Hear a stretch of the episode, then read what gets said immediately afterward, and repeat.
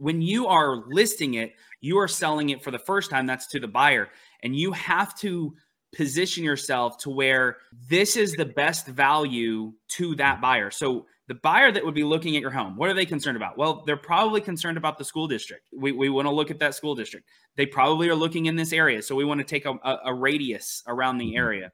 They're looking at price, right? So we knew that this was going to fall between 150 and 200. So I went 150 to 200 to see what is available out there. And in my opinion, we we were able to list this and we listed at 189.9